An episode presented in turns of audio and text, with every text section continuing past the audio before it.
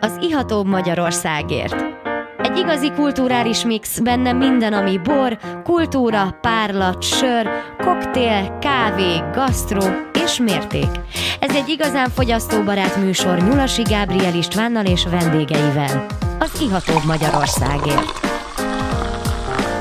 Szép jó estét kívánok, én Nyulasi Gábriel István vagyok, és ez az Iatóbb Magyarországért műsora, és nagyon sok szeretettel köszöntöm kedves vendégemet, aki Kézdi Dániel, és hát aki a magyar borvilágba járatos, az, az végül is nem tudja kikerülni a Furbint februárt, az Assudate, az Assu Prime-ot, a Kadarka Szabadságbora, stb., de majd fog erről mesélni nekünk Dani.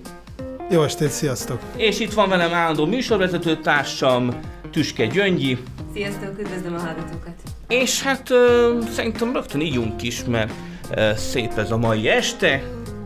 Úgyhogy egy Benedek ö, 2018-as kékfrankos rozé van a kezembe. Mit kell tudnunk Nagyon erről szép a mély borról? színe van. Mátrai borokat hoztam ma, hogy legyen valami tematikája a beszélgetésnek, és arra gondoltam, hogy ezzel a rozéval kezdjük. Ez a 18-as évjáratból, ami ugye egy, egy nagyon lendületes évjárat, és nagyon szép borok készültek belőle, egy rozé. Tulajdonképpen én évek óta foglalkozom Benedek borokkal, illetve a, a Petinek a rozéival.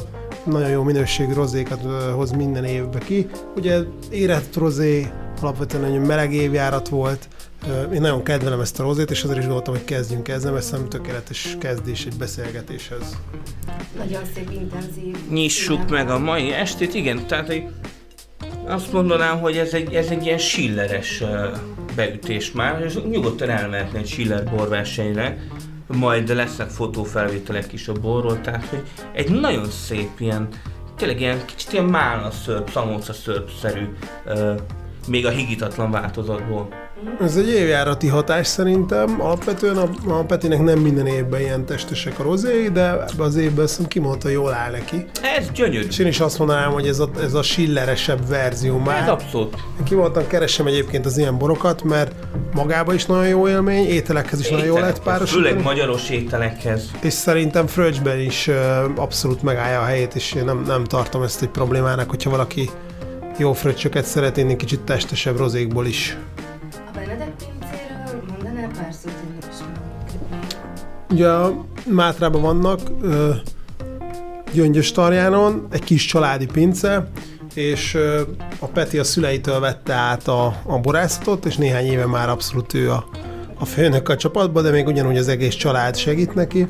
Most elkezdtek egyébként a feleségével állattartással is foglalkozni, tehát szerintem egy, egy, jó, jó egyvelege lesz ez a bornak és az ételnek, hogyha ha oda jutunk, idén már lesznek tőlük húsvétkor bárányok is, tehát náluk ez a, ez a cél hosszú távon, hogy az étel és a bor ez így partnerséget alkosson. Igen, hát volt, volt nálunk is Benedek bor a, a bormozin, és hát ö, beszéljünk akkor, hogy hogy is jött nálad ez az egész bor szeretet, most rengeteg projekted van, Fur, mint február, Kadarka, Assu Prime, szóval hogy, hogy honnan ez a, ez a nagy erő a magyar borvilágban.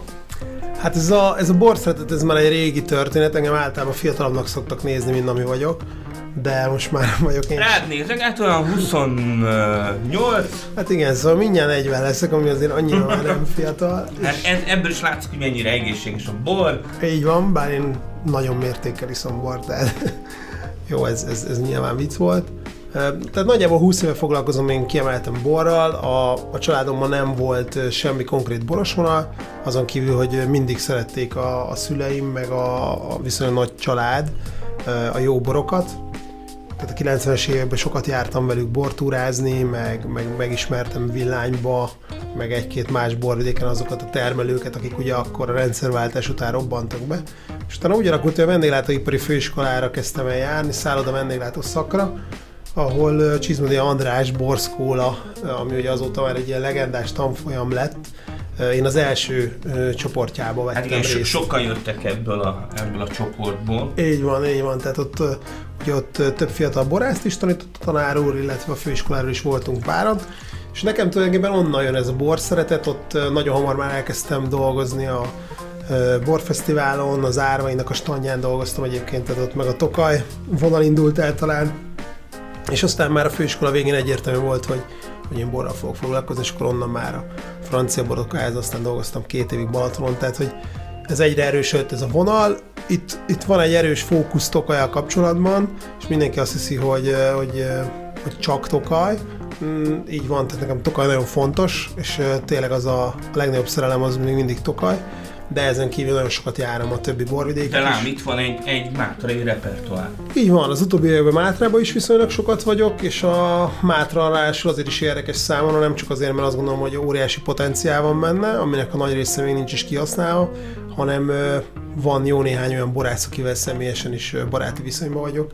Tehát tényleg most már odaütöttem, hogy minden hónapban egy-két napot megfordulok a Mátrába is, Ugye elindult ez a Kávária pince projekt, a Budakalászon ez egy pince sor volt korábban, ahol mi az első három pincét családilag megvásároltuk és felújítottuk, és most ott van egy elég nagy borgyűjtemény, ott szakmai boros rendezvényeket tartunk, és ott is a, a Kárpát-medencei fajták vannak előtérbe helyezve, fókuszba helyezve, és itt megint csak ugye Mátra egy, egy fontos rész, hiszen itt a kékfrankos vagy hárslevelű nagyon nagy százalékba képviselteti magát a bor. Ott volt a Furbint februárnak is a sajtótájékoztatója.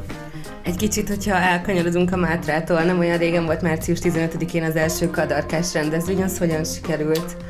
A kadarkás rendezvények nagyon jók voltak a visszajelzései, akik ott voltak és végigkóstolták ezt a majdnem 20 kadarkát. Ugye ez egy, egy elég erős válogatás volt, tehát talán nem feltétlenül az átlag kadarka szintet reprezentálta, de azt szerettük volna megmutatni, hogy, hogy milyen top kadarkák is készülnek Magyarországon. Nem csalódtak. Az látszik, hogy még ez nagyon sok munka van, ugye ott volt a Szégül Balázs és a Vida Peti, mint két borász, szexáról és hajósról, és tulajdonképpen ők is nagyon sokat beszélgettek már ott a, a kóstolók közben is, illetve utána a újságírókkal, sajtóval, kóstolókkal, és azt, azt mindenki látja szerintem, és jól látja, hogy sok feladat van a kadarkával, de van benne potenciál, és ezt, ezt fontos megragadni. Én úgy gondolom, hogy ez nulladik évnek tökéletes volt, és ezzel a Kadarka Szabadság Bora projekttel tovább fogunk menni és az a célunk, hogy jövő március 15-én minél több helyen nyíljanak meg a kadarkás pincék, és minél több helyen lehessen majd kadarkát kóstolni. És tényleg milyen az átlag kadarka? Hát az átlag kadarka az, hogy milyen szeretnénk, hogy legyen, vagy most milyen? Szerintem... Igen, mégis milyen most, milyen lehet? Szerintem vannak nehézségek. Én tavalyi évben pár... Egyáltalán milyen mennyiség van kadarkából? Tehát, hogy hogy az ember bemegy egy, egy mondjuk egy, egy szupermarketbe az egyszeri uh, borfogyasztó, mennyire, mennyire tud belenyúlni egy, egy, egy közepes uh, minőségű, de azért még teljesen jól iható, uh, jó kadarkába. Ez nehéz dolog, jóval kevesebb van, mint mondjuk kékfrankosból, vagy akár a világfajtákból, Cabernetben, Mellóból, de szerintem ez kell, hogy a célja, célja legyen ennek az egész projektnek is, hogy ez a mennyiség növekedjen. Nyilván, hogyha a kereslet növekszik, akkor a kínálati oldal is azért erre reagálni fog. Én tavaly végigkóstoltam a szexárdi születésnapokon néhány társam az összes létező kadarkát, ez 40 valahány kadarka volt, és azért ott azt állapítottuk meg, hogy, hogy vannak még nehézségek és azért, hogyha az ember úgy látatlanul megy, akkor bele tud futni problémás tételekbe is. Ez nem jó, ezen mindenképpen változtatni kell. Ugyanakkor a másik oldalon meg volt 15-20 olyan kadarka, ami vagy nagyon jó minőségű volt, vagy extra jó minőségű volt. Tehát szerintem ez lenne a cél, hogy ez a százalékos arány ez változzon. Említetted, hogy Szexárd, és igazából uh, számomra is a kadarka Szexárdhoz köthető van. Más borvidék, ahol még jól érzi magát a kadarka? Kadarka viszonylag sok borvidéken van egyébként. Uh, például Egerbe is uh, egész, egész sok jó. Igen, igen. Uh, most éppen tartunk majd egy kis szünetet, úgyhogy uh, ne nagyon menjetek messzire. Jövünk vissza Kézi Danival, és hát a telefonban is lesz egy vendégünk, és fogyasztunk nagyon jó kis mátrai borokat. Ne menjetek messzire. Az Iható Magyarországért. Szép jó estét kívánok, én Nyulasi Gábor István vagyok, és itt vagyok a kedves vendégemmel, Kézi Danival, és itt van velünk Tüske Gyöngyi is, nemrég mentünk el egy kis szünetre, és hát folytatjuk akkor, uh, hol is tartottunk, hogy a kadarka... A kadarkánál tartottunk, hogy hol érzi még jól magát szexárdon kívül. Igen, tehát viszonylag nagy területen foglalkoznak vele Egerben is, hajós baján, az Alföldön több helyen, és Villányban is. Tehát én azt gondolom, hogy egyébként az egész Kárpát-medencében jól érezni magát a kadarka. Egy nagyon nehéz fajta, ezt mindig elmondják a borászok, hogy 10-ből 2-3 év járatban teljesen használhatatlan lesz, a, a, amilyen termést hoz.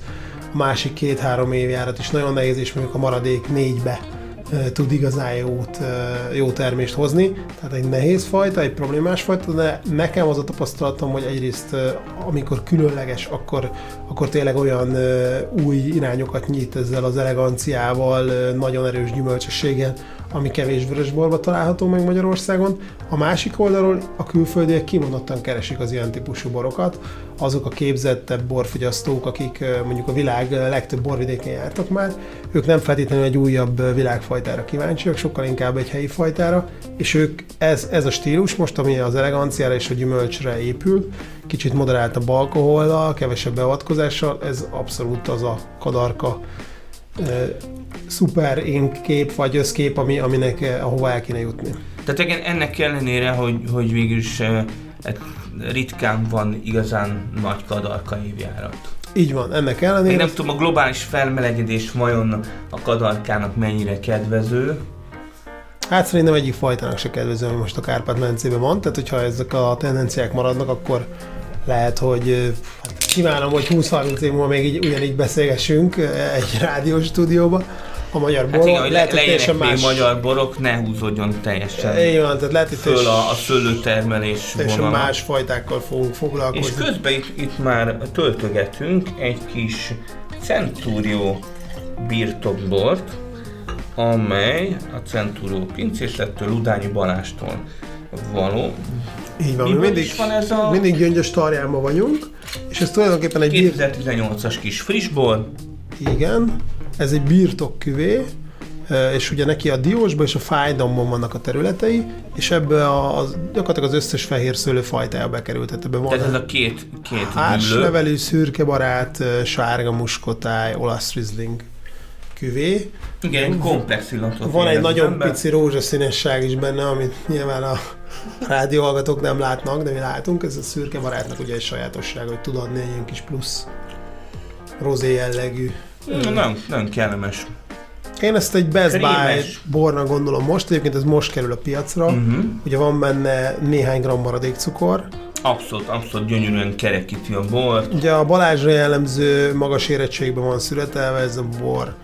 Szerintem egy nagyon komplex, és tényleg ahhoz képest, hogy ez egy birtokbor, gyakorlatilag ez a pincének a belépő bora, ahhoz, szerint, ahhoz képest szerintem szuper ez a bor. Hogyan készült? Reduktív vagy volt hordóban?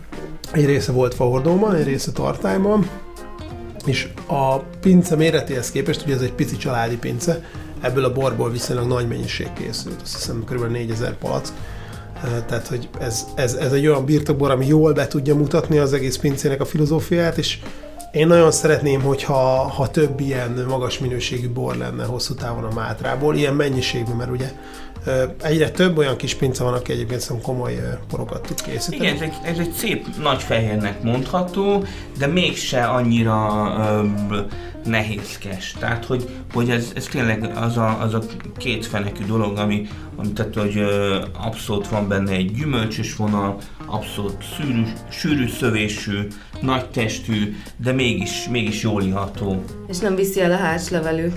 Amikor Igen. mondtad, hogy, hogy van benne hárslevelő, akkor egy picit aggódtam az íze miatt, hogy nehogy túl dominálja, de nem, nagyon szép. Talán a muskotáj érződik rajta jobban, de abból is csak néhány százalék van. Tehát, És azt hiszem ez is uh, spontán erjedt. Igen. Bor, azt hiszem uh, Ludány Balázs minden borát uh, úgy készíti, ahogy a természet adja.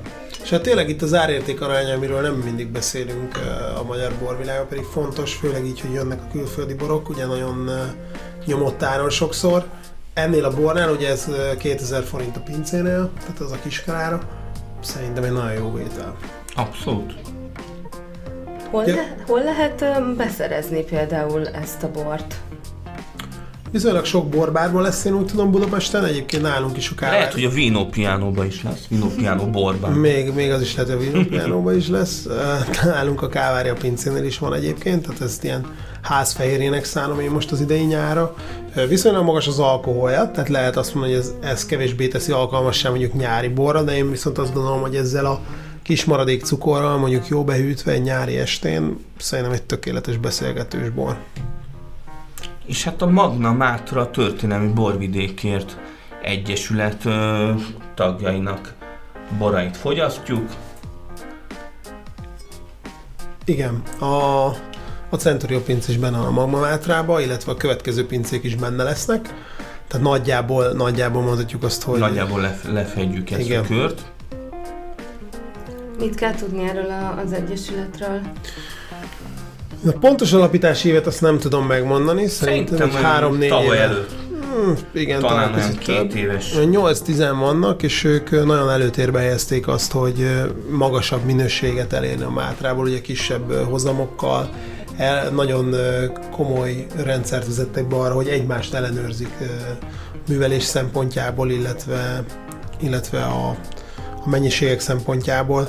Csak az lehet majd ilyen jellel ellátott bor, ami átmegy ezeken a belső kóstolókon, tehát tulajdonképpen egy, egy önkontrollt vezettek be, és azok a zömében fiatal borászok, akik ebbe belementek és csinálják, szerintem nagyon ambiciózusak. Tehát az, amit ők képviselnek a Mátrában, az, az országos szinten is egy, egy fontos dolog, és, és én nagyon remélem, hogy ez a, ez a kör ez tovább fog nőni.